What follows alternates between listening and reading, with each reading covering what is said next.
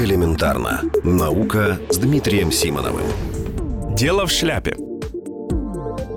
Наша сегодняшняя история о новом виде амеб, найденном в Бразилии. За пределами узких научных кругов о подобных событиях говорят, как правило, в двух случаях. Либо такие организмы вызывают болезни, либо они получили интересное название. К счастью, у нас второй вариант. Этот одноклеточный организм был назван в честь Гэндальфа, того самого волшебника из произведений Толкина.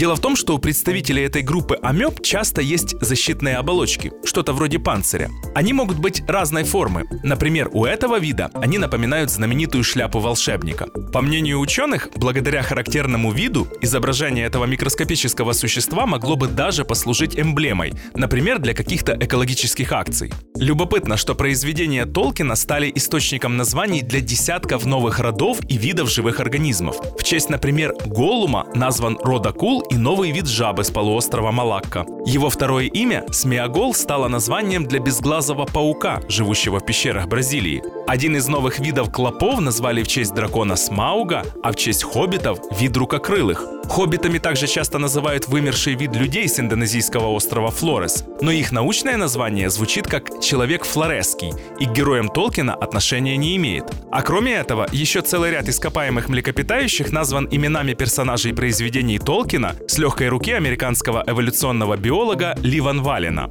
Забавно получается, да и зоологи рады. Хоть так мы будем знать, что они до сих пор открывают новые виды животных. Элементарно. Наука. Ежедневно в эфире «Вестей».